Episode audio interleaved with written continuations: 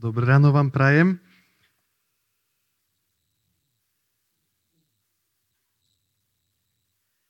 Že by som pokračoval v tom texte, ktorý si začal s Efeským 1. kapitoly 19. verš a 20. A čo tá nesmierna veľkosť jeho moci vzhľadom na nás, veriacich, podľa pôsobenia sily jeho vlády, ktorú spôsobil v Kristovi vzkriesiac zo zmrtvých a posadiac po svojej pravici v ponebeských oblastiach nad každé kniežatstvo, nad každú vrchnosť a moc a nad každé pánstvo a nad každé meno, ktoré sa menuje nielen v tomto veku, ale aj v budúcom. A všetko podal pod jeho nohy a jeho dal za hlavu nado všetko církvi, ktorá je jeho telom, plnosťou toho, ktorý si naplňuje všetko vo všetkom. Celá duchovná moc, v ktorej slúžime, sa odvia od moci Kristovho vzkriesenia – napadol mi jeden taký príbeh, svedectvo. Bol som na konferencii jednej, kde som neslúžil, ale ma poprosili, aby som sa pomodlil za jedného mladého muža. On ma prosil s tým, že má prudké demonské problémy. Chytil som ho za ruku a som povedal, nech sa v mene Ježiša Krista stane Božia voľa, ktorá je v nebi, nech sa stane tu na, na zemi. A on sa predklonil a začal vrieskať a vyšiel z neho démon. A teraz logika toho, čo som spravil, je, že my sme Kristovým telom, plnosťou toho, ktorý si naplňuje všetko vo všetkom. Kristus v nebi má svoju vôľu a církev v nej zohráva svoju úlohu. Je nejaká reťaz Božej vôle a církev v nej má svoje ohnívko. Ako keď sa píše v 2. Korinským v 2. kapitole Ježiš Kristus, Syn Boží, ktorý bol medzi vami skrze nás kázaný, skrze mňa, Silvana a Timotea nebol áno a nie, ale bolo áno a v ňom, pretože všetky zasľubenia Bože, koľko ich je, sú v ňom áno a preto aj skrze neho amen. Bohu na slavu, skrze nás. Skrze nás. Božia vôľa sa deje na zemi aj skrze nás. Sme jeho telo, plnosť toho, ktorý si naplňuje všetko vo všetkom. Čiže som tam stál ako zastupiteľ Božieho kráľovstva, ako jeho telo. A som povedal, aby sa stala jeho vôľa na zemi, tak ako je v nebi. Problém nie je v jeho vôli. Ježiš nemá problém s tým, čo chce pre toho chalana spraviť. Aká je Božia vôľa pre človeka strizneného nečistým duchom? Božia vôľa je sloboda. A Božia vôľa bola sloboda aj deň predtým, aj dva dní predtým, aj rok predtým. Len musí prísť církev Pána Ježiša Krista a presadzovať Božiu vôľu. Božia vôľa skrze nás a to, o čom tu hovoríme, je silne praktické. Nehovoríme tu, toto nie je teologická nejaká hodina, kde si dávame dokopy, čomu vlastne veríme. Z tohto tu vyplýva moc v našom živote. Nie len moc do takejto služby, ale moc, aby si vôbec dokázal kračať s Kristom. Toto tu je jednoduchšie z niekoho vyhnať nečistého ducha. Zložitejšie je mať trápenie v živote a byť verný Kristovi. Zložitejšie je mať dobrú nádej, dobrú náladu v trápení. Ale aj toto tu napôsobí Božia moc, ktorá sa odvíja od vzkriesenia. Kolosenským 1.29 a tým cieľom aj úsilne pracujem zapasiac podľa jeho pôsobenia, ktoré pôsobí vo mne v moci. To je moc jeho vzkriesenia a na začiatku tej epištoly v prvej kapitole 11 zmocňovaný každou mocou podľa síly jeho slávy ku všetkej trpezlivosti a zhovievavosti s radosťou. Ak si trpezlivý, je to super. Keď si trpezlivý s radosťou, je to kvôli moci, ktorá pôsobí v tebe. A my sme do tejto tu na moci Pána Ježiša Krista vstúpili vo vodnom krste, keď sme sa ako dospeli skrze svoju vlastnú vieru dali pokrstiť ako hovorí Ježiš, kto uverí a pokrstí sa, bude spasený. A ostatne Peter im hovorí to isté na deň letnic. Sa ho pýtajú, čo máme robiť? Skutky 2.38 Peter im povedal, činte pokáne a nech sa pokrstí jeden každý z vás na meno Ježiša Krista na odpustenie svojich hriechov. Dostanete dar Svetého Ducha. Keby niekto mal problém s tým, prečo detský krst nie je podľa Biblie platný, sa ma môže kľudne spýtať a mu to vysvetlím uh, cez písmo, naprieč celým písmom. ak chce, ale toto nie je naša téma. A ten vodný krst má zmysel len ak veríme vo vzkriesenie.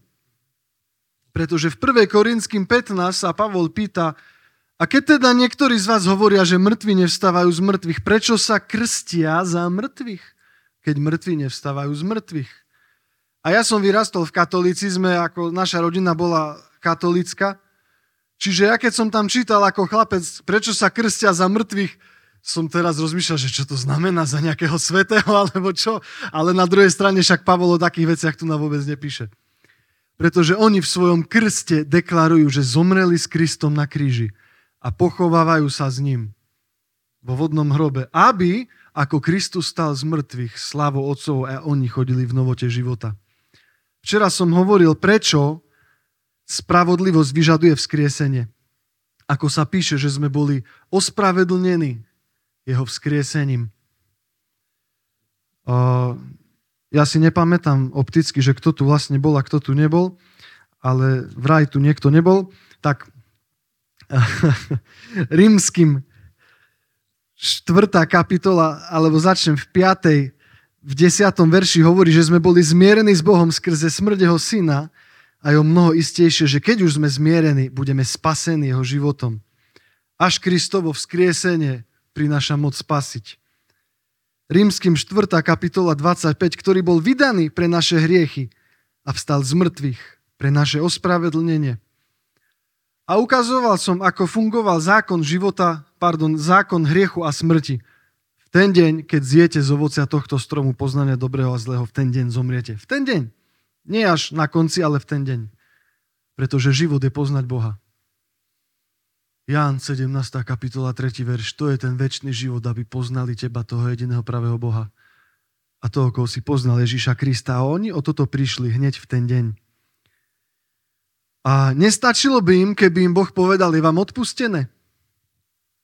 Pretože by boli ešte vždy mŕtvi. Pomohlo by im, keby im povedal, je vám odpustené, vstaňte z mŕtvych. A vtedy by boli plne ospravedlnení. Vtedy nielen, že by sa zobrala ich vina, ale tiež aj celý dôsledok a celý trest. Odmena za hriech je smrť. Ale oni toto tu na nemali vtedy umožnené a prešiel hriech do celého sveta a skrze hriech smrť, pretože všetci zrešili. A čítal som z rímským 5, že smrť kráľuje a zároveň hriech kráľuje v smrti, lebo človek už je oddelený od Boha. Nie je tá moc, ktorá by mu donášala spravodlivosť. Nemá vzťah so Svetým Bohom. Nemôže byť blízko pri Svetom Bohu. Nevyhnutne musí panovať hriech. Len ľudia si to neuvedomovali a každý žil ako uznal za vhodné a preto Boh prišiel a dal Mojžišov zákon. Nie, aby ich ospravedlnil, ale aby ich usvedčil, aby im zapchal ústa, aby bol celý svet vinný Bohu, aby písmo zavrelo všetko pod hriech. A zákon priniesol hnev, lebo zrazu vidíš, aký si hriešný, hriešná, keď vidíš ten zákon, stovky prikázaní. A zákon spôsobí, že sa rozšíri a ešte rozmnoží hriech. Čím je viacej zákazov, tým je viacej priestupkov. Keď sú stovky zákazov a príkazov, potom sa iba rozmnožia priestupky. To všetko preto, aby si uvedomili, akí sú beznadejní v skutočnosti. A bola za nich donašaná krv, pretože v krvi je život, ako sa píše v Levitiku 17. Keď človek stratí dosť veľa krvi, zomrie a preto je život každého tela v krvi. Čiže namiesto toho, aby ho zomreli oni za svoje hriechy, zomrelo nejaké zviera a bol prikrytý ich hriech. Ale v Žalme 49 sa hľada taká obeď, ktorá by spôsobila, že človek bude žiť na veky a neuvidí porušenie. To hovorí Žalm 49. Ale nikto ju nedokáže priniesť. Nikto nedokáže prísť ku hriešnemu človeku, ten starozmluvný kňaz a povedať Bohu, Bože, ja tohto človeka vykupujem tak, že bude mať väčší život. To sa nedá. Nikto to nevie spraviť. A pán Ježiš potom prišiel a on vylial svoju vlastnú krv. Krv sa v skutočnosti vylieva už v záhrade Eden. Oni spadnú a urobia si nejaké zastiery z figových listov, ale on im spraví odev z kože. Prečo? Aby zabil nejaké zviera, aby tiekla krv, aby ich zakryl kožou toho zvieraťa. Musí prísť vyliatie krvi. a my sme očistení Kristovou krvou a sme zmierení s Bohom. On na jeho kríži zabil nepriateľstvo. Zobral všetky naše hriechy na drevo. A Boh, ako sa píše, z neho samého spravil hriech v 2. Korinským 5. Toho, ktorý nepoznal hriechu, urobil hriechom za nás, aby sme my boli spravodlivosťou Božou v ňom. A v rímským 8 sa píše, že potom odsúdil hriech v tele. On si nevylieva zlosť na svojom synovi. On tam súdi hriech v tele. Dal všetok hriech na Krista a z neho samého spravil hriech a potom ten hriech zabil, aby zabil nepriateľstvo. A toto tu na uniká ľuďom, ktorí si myslia, Boh musí byť tvrdý Boh. Boh na svojom vlastnom synovi si vybil nervy. Nie, nie, on si tam, on tam súdil hriech. A Ježiš Kristus zomiera a zomiera za všetky naše hriechy a napriek tomu Pavol hovorí, ak nevstal z mŕtvych, ste vo svojich hriechoch. V 1. Korinským 15. Lebo prečo? Pretože hriech vládne v smrti. A tebe je ten hriech odpustený, super, ale keď si v smrti, aj tak na tebo vládne hriech. Ty potrebuješ vstať z mŕtvych. A toto tu nasadie v krste a preto tam Pavol hovorí o krste a v Kolosenským, že v ňom stávame v Kristovi skrze vieru pôsobenia Boha, ktorý ho vzkriesil z mŕtvych. My s ním sme vzkriesení. To je v skratke, čo som včera vysvetľoval a je to nevyhnutné a keď robím oslobodzovaciu službu hlavne ťažkým prípadom a hlavne silným rodinným kliatbám, ja s nimi rovno začnem riešiť ich krst. Budeme sa trápiť s tými vecami, keď oni sú tak či tak pod smrťou, sú mŕtvi. A my musíme počúvať písmo tak jak, je, tak, jak je. Nie tak, ako by sme chceli, aby bolo. To, že niekto povie, ale ja verím, že som stál s Kristom z mŕtvych. Prečo tomu veríš? Pokrstil si sa, alebo si sa nepokrstil? Nepokrstil? Veríš zle. Veríš učeniu, ktoré ti niekto povedal, ale nie je biblické. A Ježiš hovorí, darmo mať stia učeniami, ktoré sú učenia ľudí. Darmo, je to zbytočné. Čiže naša pobožnosť sa musí odvíjať od toho, čo je tu reálne napísané. Inak je tá viera falošná, je to viera v klamstvo. A ten krst je strašne silný a je veľmi dôležité ľuďom kázať, čo sa tam vlastne deje. Lebo zase, keď sa ľudia krstia a že teraz symbolicky vstupujem do hrobu, jo, to ani nerob. Nepotrebuješ symbolické nič v svojom živote. Môžeš si rovno kúpiť krížik na krk, keď chceš symbol. Pretože diabol je skutočný, hriech je skutočný a ja nepotrebujem symbolické víťazstvo nad diablom. Ja potrebujem skutočné niečo. Nepotrebujem symbolicky vstať s Kristom z mŕtvych. Potrebujem s ním naozaj vstať z mŕtvych. A potrebujem naozaj snú moc. Keď za mnou príde ten posadnutý človek, čo mu priložím krížik na čelo, symbolicky z neho vyženiem démona, potrebujem mať naozaj moc Kristovho vzkriesenia. Čiže hovorím veci tak, jak si ich myslím a tak, jak sú. A, a vždycky mi to spraví dobre a zniží tlak, keď poviem veci tak, jak naozaj sú. a, a tak to skrátka je. A ideme ďalej. Budem dnes hovoriť o tom, že vzkriesenie je teraz a bude aj potom. To, že vzkriesenie bude v posledný deň, to je jasné všetkým kresťanom a to je naša nádej na vzkriesenie. To je to, čo Pavol hovorí v skutkoch 24.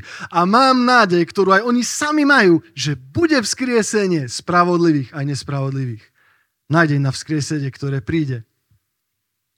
Ježiš hovorí, to je voľa Otcova, aby nikto, kto verí vo mňa, nezahynul, ale mal väčší život a ja ho vzkriesím v posledný deň. A takýchto tu na veršov je veľa. A nejakým spôsobom nevedomky v cirkvi sa väčšina ťažiska toho učenia o vzkriesení preniesla na druhý svet. Potom nás vzkriesi. Potom budeme väčšine žiť. Potom, potom. Ale väčší život je už teraz, keď poznáš toho jediného pravého Boha.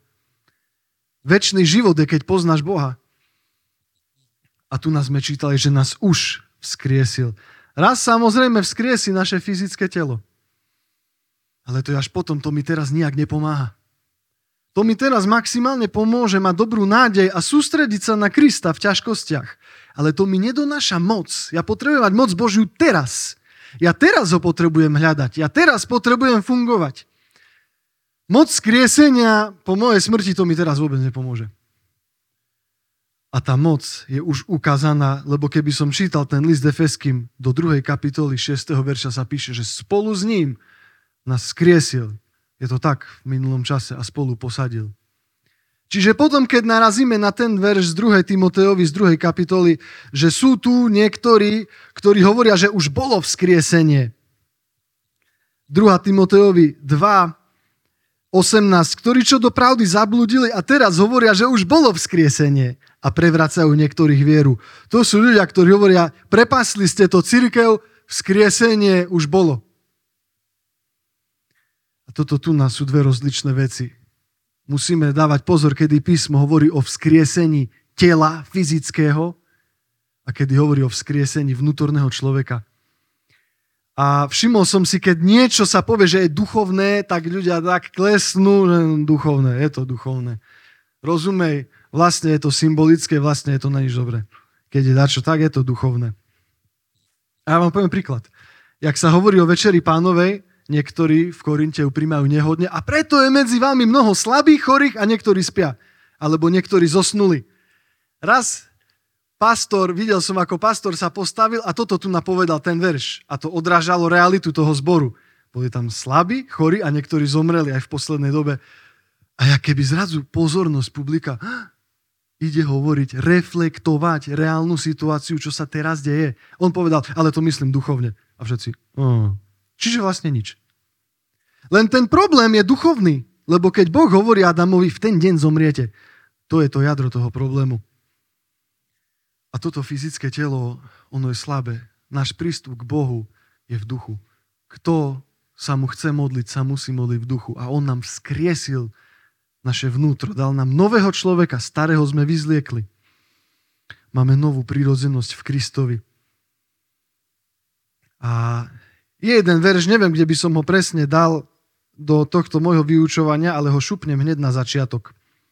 Túto tu na myšlienku jednu, aby sme to mali vyriešené.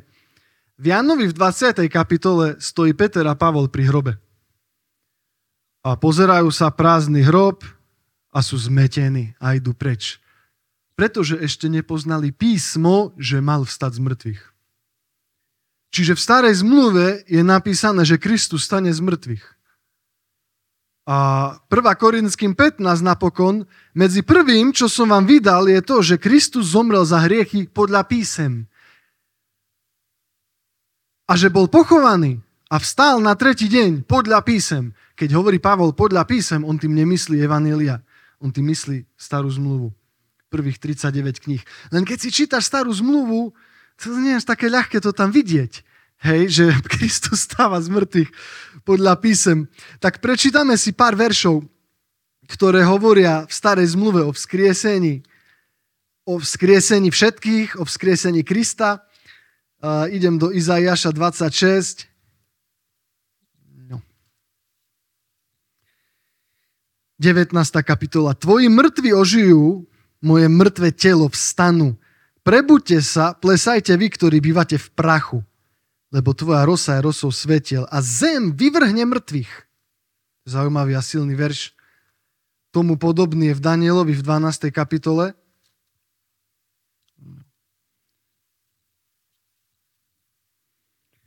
V druhom verši. A mnohí z tých, ktorí spia v zeme prachu, sa zobudia. A to jedný na väčší život a druhý na potupu a na väčší hnus. To sú dva z výrazných veršov o vzkriesení, o vzkriesení fyzického tela konkrétne. Teraz, že vstal na tretí deň, Hozeáš 6.2. Oživí nás o dva dní, na tretí deň nás postaví na nohy a budeme žiť pred jeho tvárou. Nás postaví na nohy. Nás v Kristovi, pretože jeho vzkriesenie je naše vzkriesenie. Zase 2. Korinským 5. kapitola. Myslíme takto. Keď jeden zomrel za všetkých, všetci zomreli. Jeho smrť je naša smrť. Keď vierou do toho vstúpiš, ty si zomrel za mňa a ja môžem zomrieť v tebe. Ako Pavol hovorí, s Kristom spolu ukrižovaný som. Ty sa s ním spájaš v jeho vlastnej smrti. A potom pokračuje, je to preto, aby tí, ktorí žijú, nežili sebe, ale tomu, ktorý za nich zomrel a vstal z mŕtvych. Čiže on za nich zomrel, aj za nich vstal z mŕtvych. On nevstal z mŕtvych len tak, že tá čo nechá Boh svojho syna v hrobe, jasné, že ho vzkriesi. Dobre, ale vzkriesil ho za teba. A ty s ním vstávaš z mŕtvych do nového života. A ten nový život vyťazí.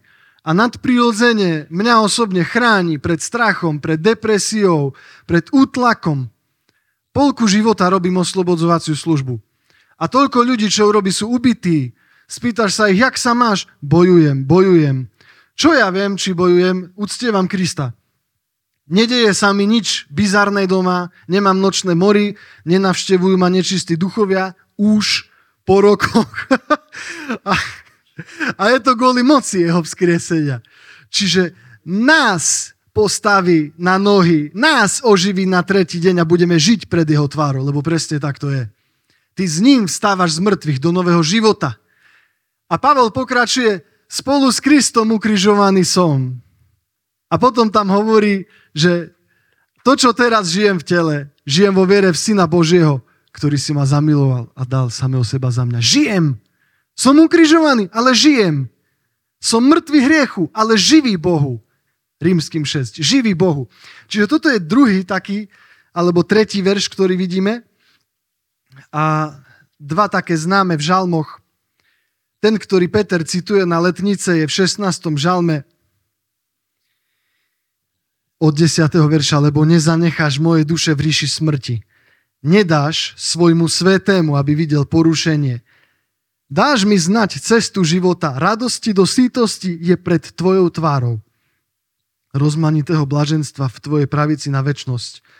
Peter hovorí, Dávid bol prorok a vedel, že Boh mu slúbil, že z jeho dedictva dosadí väčšného kráľa. A preto hovorí, že nemohol zomrieť a bo, zostať v hrobe. Nemohol vidieť porušenie, nemohol sa rozložiť v zemi. Dávidovi bolo zjavené, že Kristus bude trpieť a že zomrie.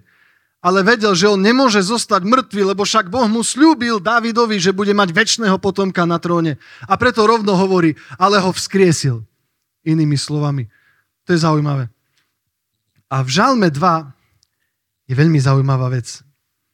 Prečítam ho celý, aby sme cítili ten kontext, o kom to je. Prečo sa búria národy a ľudia myslia marné veci? Králi zeme sa postavujú a kniežata sa spolu radia proti hospodinovi a proti jeho pomazanému. To je samozrejme Kristus, keď čítame skutky 4. kapitolu. Roztrhajme ich zväzky a zahoďme od seba ich povrazy. Ale ten, ktorý prebýva v nebesiach, smeje sa. Pán sa im vysmieva. Vtedy bude hovoriť s nimi vo svojom hneve a svojou prchlivosťou ich predesia povie, ale ja som ustanovil svojho kráľa nad Sionom, vrchom svojej svetosti. Rozprávať budem o ustanovení zákona. Hospodin mi povedal, ty si môj syn, ja som ťa dnes splodil. Požiadaj odo mňa a dám ti národy tvoje dedictvo, tvoje državie končiny zeme. A poviem ten 12. verš posledný. Ľubajte syna, aby sa nerozneval a pohynuli by ste na ceste, lebo sa skoro zapali jeho hnev. Čiže tu na je, ty si môj syn, ja som ťa dnes splodil. A to, že je to o Kristovi, keby sme mali pochybnosti, tu list Židom nám ich zoberie, lebo v prvej kapitole sa píše v piatom verši, lebo ktorému zanelo povedal kedy, môj syn si ty, ja som ťa dnes splodil. A zase ja mu budem otcom a on mi bude synom. A keď zase uvedie prvorodeného na svet, hovorí, nech sa mu kláňajú všetci anieli Boží. O anieloch hovorí, ktorý činí svojich anielov vetrami a svojich svetoslužobníkov plameňom ohňa. Ale o synovi hovorí, tvoj trón, o Bože, na vek veku a berla tvojho kráľovstva, berlo priamosti. On o Kristovi povedal, ty si môj syn a ja som ťa dnes plodil. A pritom vieme, že Kristus je väčší, nesplodený Boh. Nemá žiaden začiatok. Je rovný v sláve Bohu Otcovi, Bohu Svetému Duchu. Píše o ňom zjavenie, že on je počiatok. Je na začiatku, je prvý zo všetkých. A skrze neho povstali veky. On nemá žiaden začiatok. A tu na Boh hovorí, ty si môj syn, ja som ťa dnes splodil. Ktorý teda deň je ten dnes? Pavol na to odpoveda, v skutkoch apoštolov v 13. kapitole idem od 32. verša.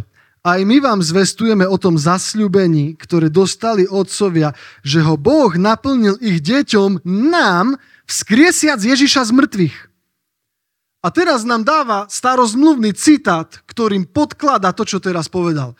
Vzkriesil Ježiša, ako je aj napísané. Ide teraz nám povedať, kde je napísané, že vzkriesil Ježiša. Ako je aj v druhom žalme napísané, môj syn si ty, ja som ťa dnes splodil a že ho vzkriesil z mŕtvych a že sa nemá viac navrátiť k porušeniu.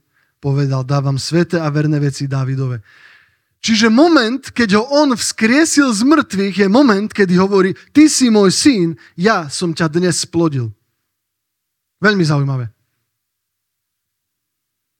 Nedá sa s tým nič spraviť. Je to tak, jak to tu je. A Pavol, ten verš, ja som ťa dnes splodil, vyklada, ja som ťa vzkriesil.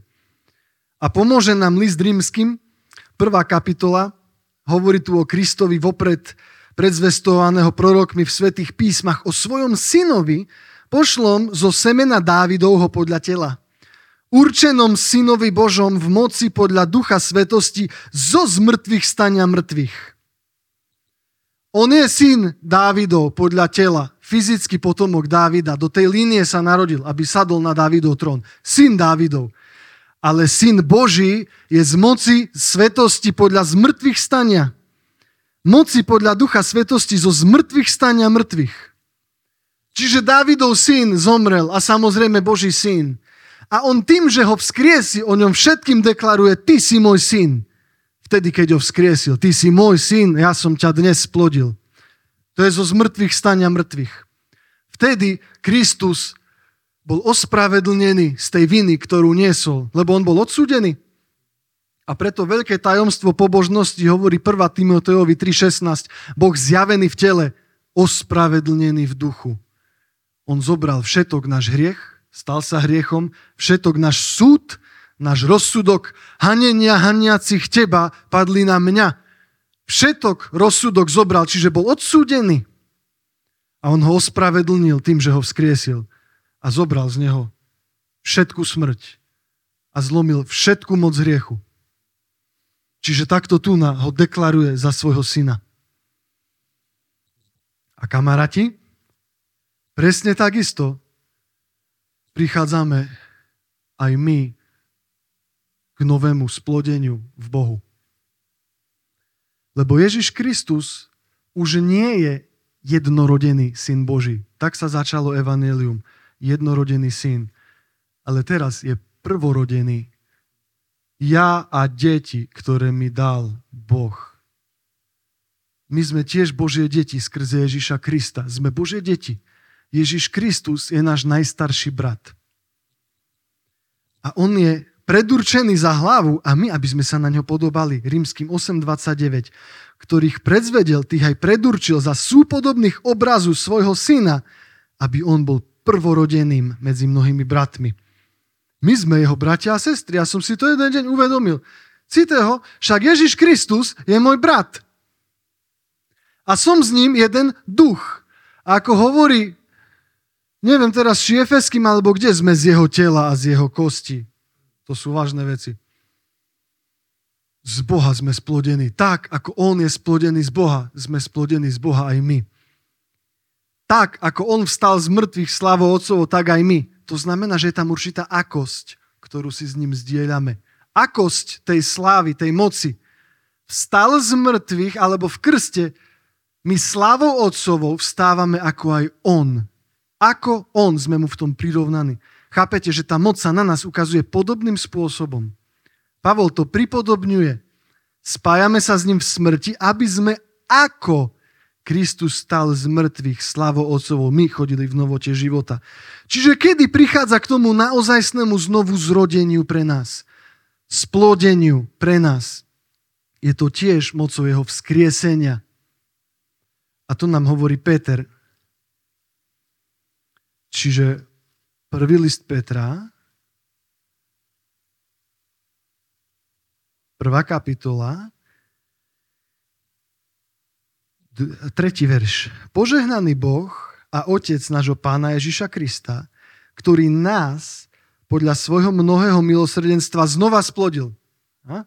už je to tu, znova splodil cieľom živej nádeje vzkriesením Ježíša Krista z mŕtvych. Tá moc, ktorá ťa znova splodila a dala ti novú prírodzenosť a zbavila ťa zákona hriechu a smrti, tá moc pochádza z Kristovho vzkriesenia. Tá moc stať sa deťmi Božími a na to ti treba moc, aby si sa stal Božie dieťa. Tá moc pochádza z Kristovho vzkriesenia Nesmierna veľkosť jeho moci vzhľadom na nás, veriacich, ktorú spôsobil v Kristovi, vzkriesiať zo zmrtvých. My sme dostali moc byť Božie deti. Čo ma privádza do Jána, do prvej kapitoly?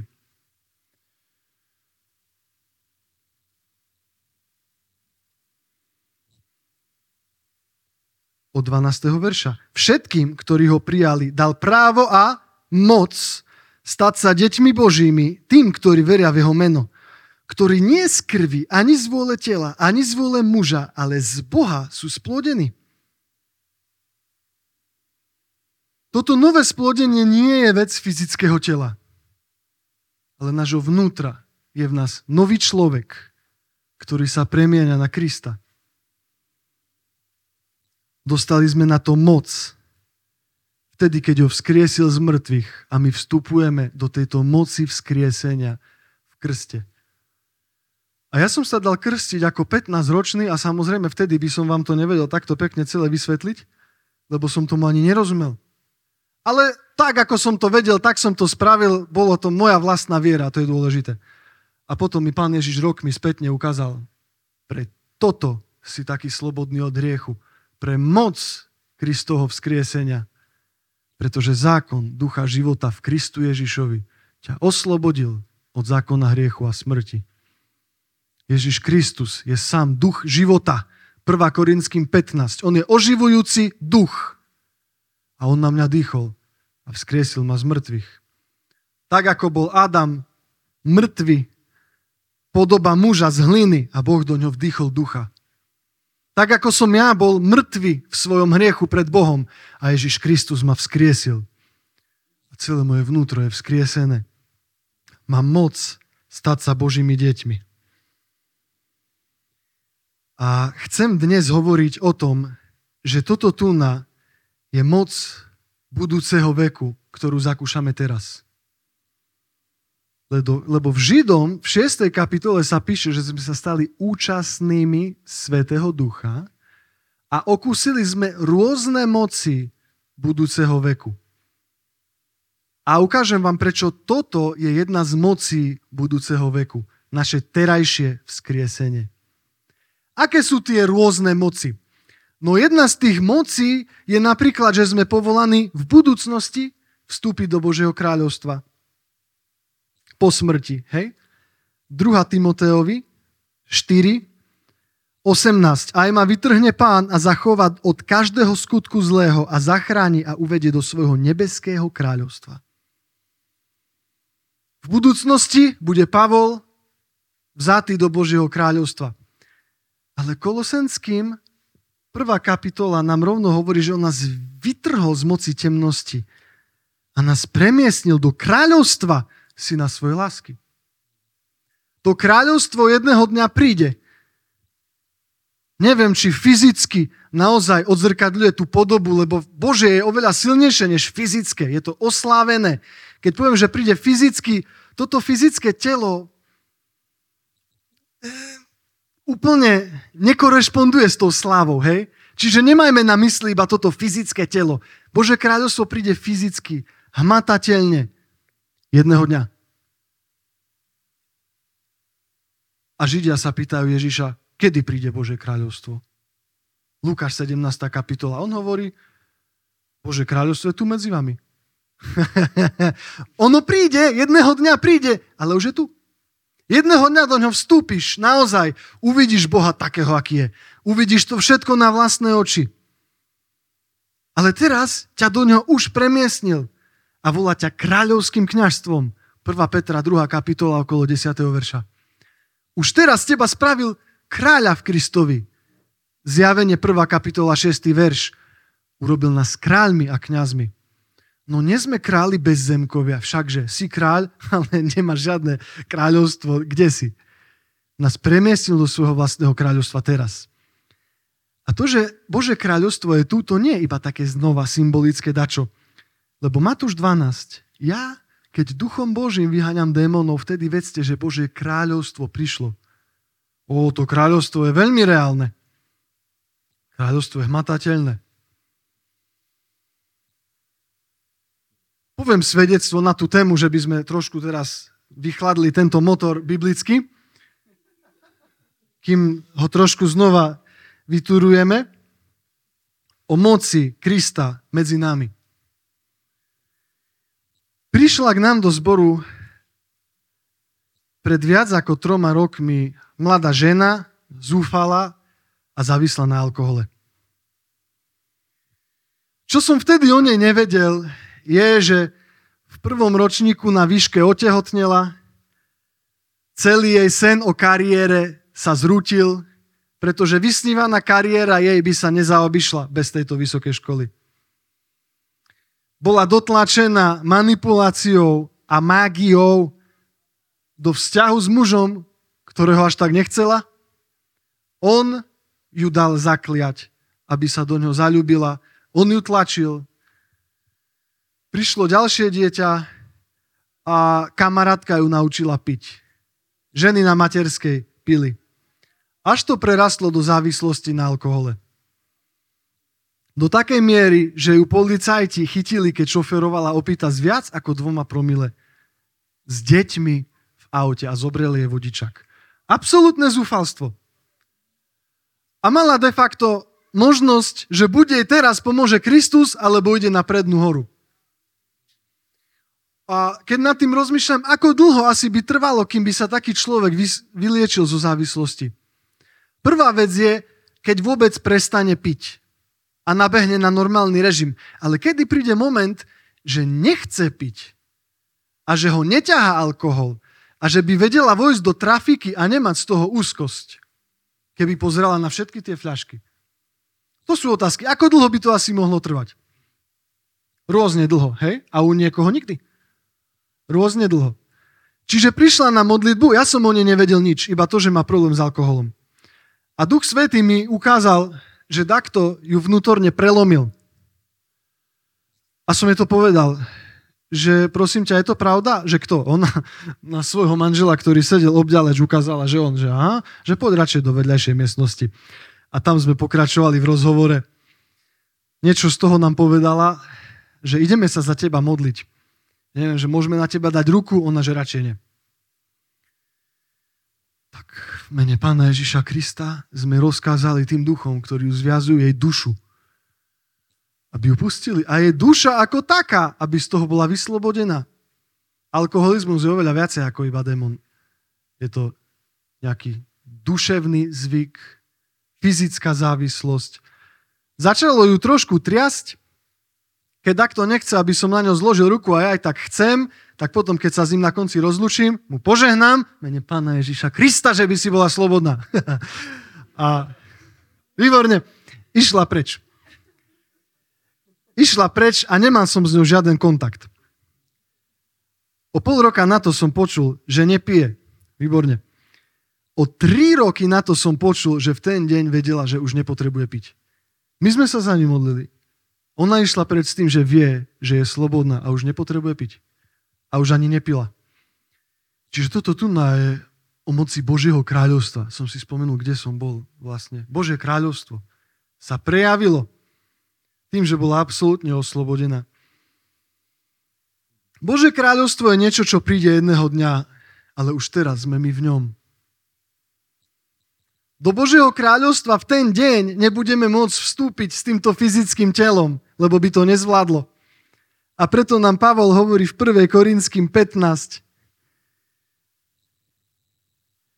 Uh, 49. verš. A ako sme niesli obraz zemského, tak poniesieme aj obraz nebeského. Ale to hovorím, bratia, že telo a krv nemôže zdediť Božie kráľovstvo. Ani porušenosť, smrteľnosť nezdedí nesmrteľnosť.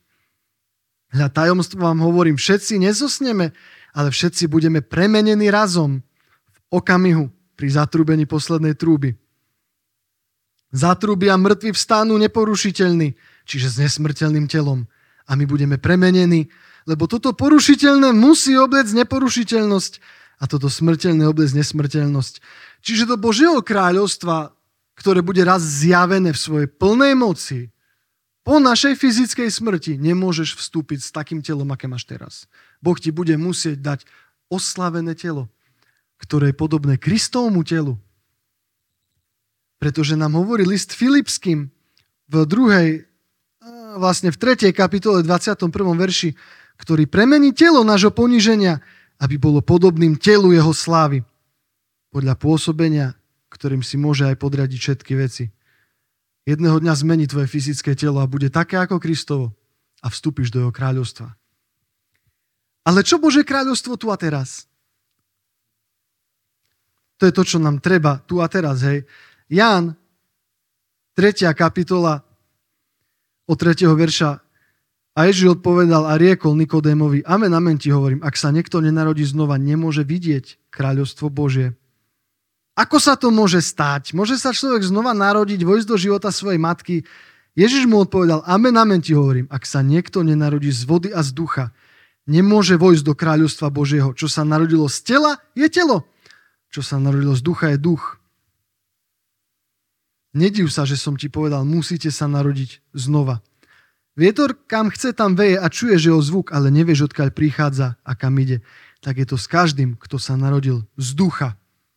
To sa ti deje vo vodnom krste. Tvoje telo zostáva rovnaké, ale tvoje vnútro sa rodí z moci Svetého Ducha. V Titovi v 3. kapitole sa hovorí, že on ho na nás vylial bohate Svetého Ducha a nás obnovil kúpeľom opätovného splodenia. To urobil Duch Svety. Fyzické telo máš, ale toto duchovné mi dovoluje vnímať Božie kráľovstvo tu a teraz a slúžiť. A premieňa sa na Kristov obraz. To je moc teraz. Presne tak, ako hovorí, že nie z krvi ani z vole tela, ani z vole muža, ale z Boha sú splodení. Jedného dňa príde vzkriesenie, ale už teraz prišlo. Jedného dňa príde kráľovstvo, ale už teraz prišlo. Jedného dňa uvidíme Božiu slávu. Terajšie, kratučké, ľahké nášho utrpenia nám prinesie nesmiernu, veľčnú ťaž slávy. Božia sláva jedného dňa. Ale slávu, ktorú si dal mne, ja som dal im. Sláva aj teraz. Sláva v cirkvi, Kristovi teraz. Sláva príde jedného dňa väčšia na církev. Keď sa zjaví Kristus, náš život, aj my sa s ním zjavíme v sláve. Kolosenským 3. Ale už teraz nesieme jeho slávu. Jak sa píše v rímským, že ktorých predurčil, tých aj ospravedlnil, ich povolal a ich aj oslávil. Teraz nesieme jeho slávu.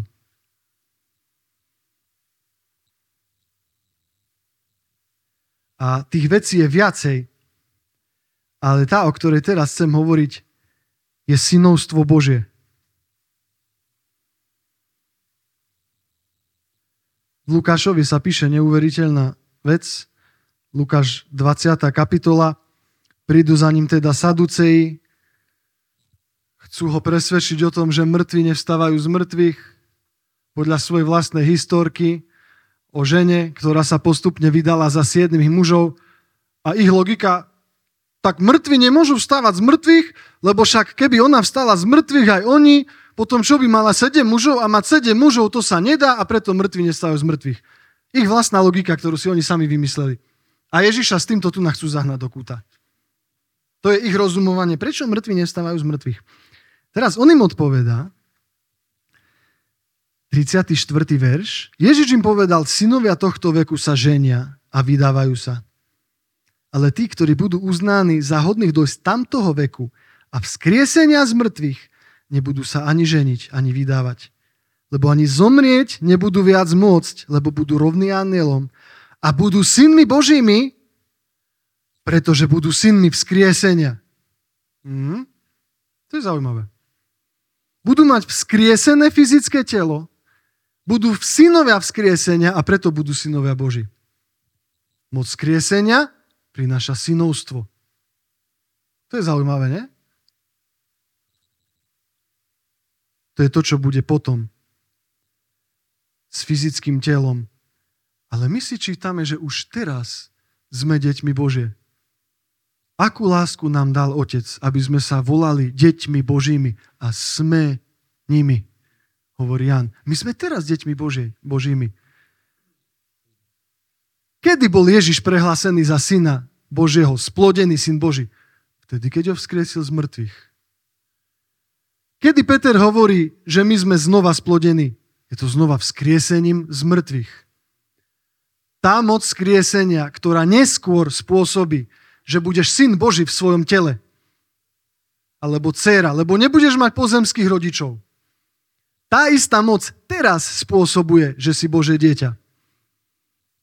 Je to moc budúceho veku teraz. Rôzne moci budúceho veku teraz. A to je naozaj silná vec toto. Že máme účasť na tej moci teraz.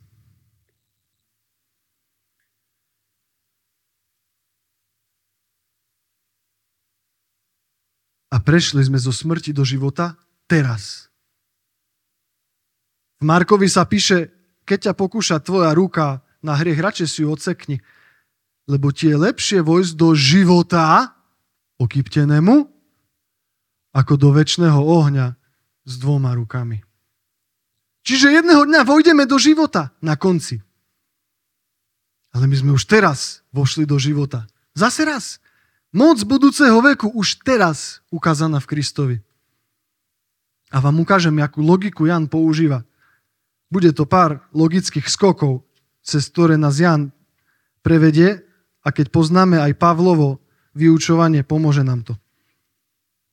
Čiže 1. Jána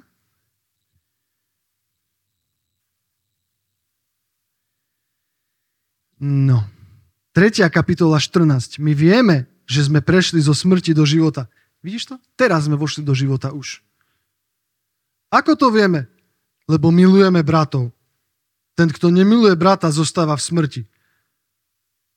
Ja rozmýšľam, Jan, a ako to spolu súvisí?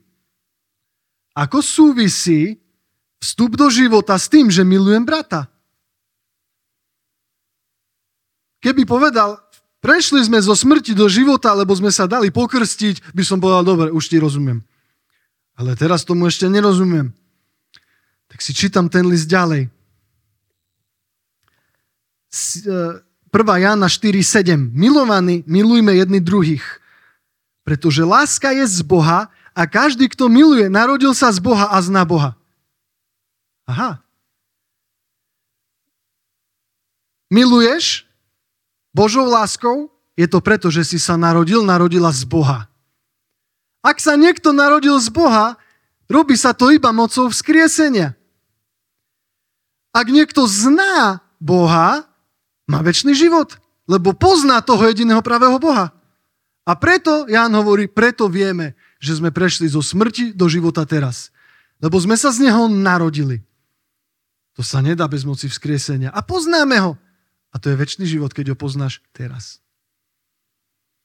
A ja nad tým písmom rozmýšľam veľa a rozmýšľam roky a premieňam ma. On je to krok za krokom. Najprv Duch Svetý mi vypumpuje z hlavy akékoľvek moje vlastné blúdy, ktorým verím z rôznych dôvodov potom si uvedomím, že naozaj písmo hovorí dačo iné, než čo som si myslel. Potom na ňo pozerám a ho čítam a nad ním rozmýšľam a ho počúvam. Veľa ho počúvam. Keď ti to dovoluje život, a každému to život dovoluje niekedy, maj audiobibliu. Ideš na nákup, máš audiobibliu. Šoferuješ, máš audiobibliu. Idem cvičiť, mám audiobibliu. Aby do mňa išlo to slovo Bože. A tak to povie, a ja sa neviem na to vždy úplne sústrediť. No jasné, no nikto. Ale Duch Svety spôsobí, že príde jeden verš a zrazu dávaš pozor. Zrazu počúvaš. Zrazu sa ťa to dotkne. A takto tu na, do teba prichádza život. Lebo žijeme skrze slovo Božie, ktoré vychádza z jeho úst. Duch Svety sa toho dotkne a máš život. A ja mám rád veci robiť extrémne. Uh, tak to je.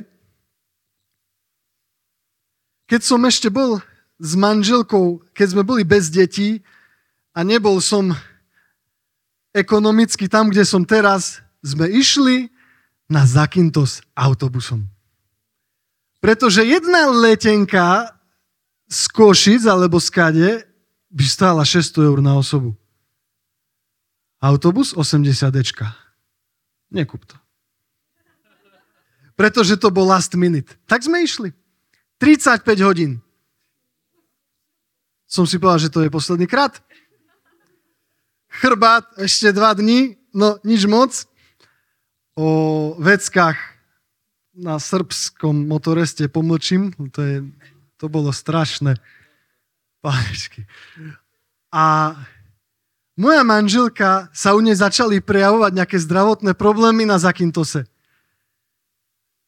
A povedali sme si, že ona poletí domov a ja pôjdem autobusom. Lebo prečo? Lebo keď letíš iba tak s príručnou batožinou, Zakynthos Budapešť 75 eur. Keď letíš s batožinou 300 eur. Čiže som si to začal kalkulovať. A jak hovorím, vtedy som mal menšie, menší rozpočet než teraz. Takže ona pôjde a ja, ja pôjdem autobusom. Trošku jak čudák, ale dobre. Samozrejme som mal vedľa seba miesto voľné, lebo to bolo jej miesto. A keby som bol evangelista, dušou, dušou aj telom by som si k sebe takoho posadil a rozprával mu evanelium. Nemal som také plány, tak to mesto zostalo prázdne. A sú ľudia, ktorí by za tých 35 hodín hovorili evanelium každému. Ja som nepovedal nikomu, som sa ani nerozprával s nikým. Dal som si sluchatka a non-stop som počúval Bibliu, keď som nespal práve. Všetky epištoly. A do zjavenia. A niektoré viackrát. A takto tu nás sa vo mne začalo rodiť zjavenie o zmrtvých staní. Čiže to je audiobiblia. A mohol som tam sedieť a mať depku, že nemám peniaze, prvá depka. Druhá, že manželka bola chorá, preto ide lietadlom, ďalšia depka. A sedieť tam a čumieť do telefónu, tak ako by to urobila veľká časť kresťanov. Ups. Keď takto viacej vo voľnom čase sedí pred obrazovkou ako pred Bibliou, je vlažný kresťan. Môže sa cítiť zapálenie, ale je vlažný v skutočnosti. Čiže takto tu na Božie slovo do nás musí ísť. A čo sa mne tu napáči, a touto myšlienkou to uzavriem, ako sa premieňame. Tá moc Kristovho vzkriesenia nás jedného dňa premení fyzicky. Znova sa vrátim do Filipským. Filipským 3, 20. Naše občanstvo je v nebesiach. Zaujímavé, nie? Už teraz je. To je ďalšia z tých moci budúceho veku. Odkiaľ spasiteľa očakávame pána Ježiša Krista, ktorý premení telo nášho poníženia, aby bolo súpodobným telu jeho slávy, podľa pôsobenia, ktorým si môže aj podriadiť všetky veci. A ja si predstavujem, že to telo premenia si tak. So svojou vlastnou mocou a budeme mu podobní, lebo ho uvidíme tak, ako je. 1. Jána, 3. kapitola, druhý verš. Milovaní, teraz sme deťmi Božími a ešte sa neukázalo, čo budeme. Ale vieme, že keď sa ukáže, budeme jemu podobní, lebo ho budeme vidieť tak, ako je. Čiže takto tu nás sa premieňa fyzické telo. Mocou Kristovho vzkriesenia a premieňa sa podľa obrazu toho, na čo sa pozera. Zjavený Kristus. A keďže ho uvidíš tak, ako je, aj ty mu budeš pripodobnený. Toto je fyzické telo. A teraz, čo náš vnútorný človek? Vieme, že sa narodil mocou vzkriesenia, vieme, že sa narodil podľa obrazu Krista, aj on je podľa obrazu Krista. Nielen fyzické. Vrátim sa k tomu veršu s Kolosenským zo včera. Kolosenským 3. kapitola od 9. verša, neklamte jeden druhému, keď ste vyzliekli starého človeka s jeho skutkami, to je stará prírodzenosť, a obliekli nového, obnovúceho sa cieľom pravej známosti podľa obrazu toho, ktorý ho stvoril. Čiže on nie je dospelý, ten nový človek. Je to bábetko. A on sa premieňa podľa obrazu Krista. Kristus je v nás vypodobovaný. To je proces, o ktorom Pavol hovorí v Galatianom. Čiže vzkriesenie a tiež zjavenie Božej slávy tu a teraz. 2. Korinským 17.18 v 3. kapitole. No my všetci od ostretou tvárou, vzhľadajúca v slave pánovej sťa v zrkadle, meníme sa na ten istý obraz od slavy v slavu ako ducha pánovho. No, čiže náš nový človek Božou mocou stvorený, na Kristov obraz a premieňa sa tiež podľa toho, čo vidíme. Aj ten druhý fyzicky sa premení podľa toho, čo uvidí. A my sa dnes tiež premeniame od slávy Božej, tak, ako nám ho Duch Svetý zjavuje. Keď si v písme a Duch Svetý ti začne zjavovať Krista a to slovo je živé a zjavuje ti Boha, tvoje vnútro dozrieva a viacej sa premienia na Kristov obraz. Keď hľadaš Ježiša Krista doma sám na modlitbe, zažívaš prítomnosť Božieho ducha, jeho slobodu. On ti ukazuje Kristovú slávu. Tvoje vnútro sa premieňa.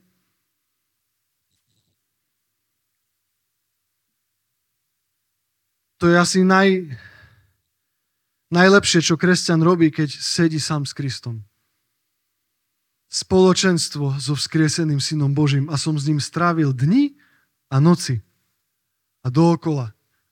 A mal som s ním skúsenosti a tie ma premieniali moje vnútro viac na jeho obraz. A rokmi som mu viac podobný v reakciách, v rozmýšľaní, v moci Božej, v rozumení písma, jedno, druhé, tretie, hocičo. Lebo ho zažívam. Čiže čo my potrebujeme vedieť, je, že sme Božie deti teraz. Z moci vzkriesenia teraz. Tak ako Kristus. A premieňame sa na jeho obraz. A môžeme dopomôcť tomu, ako rýchlo sa premieňame.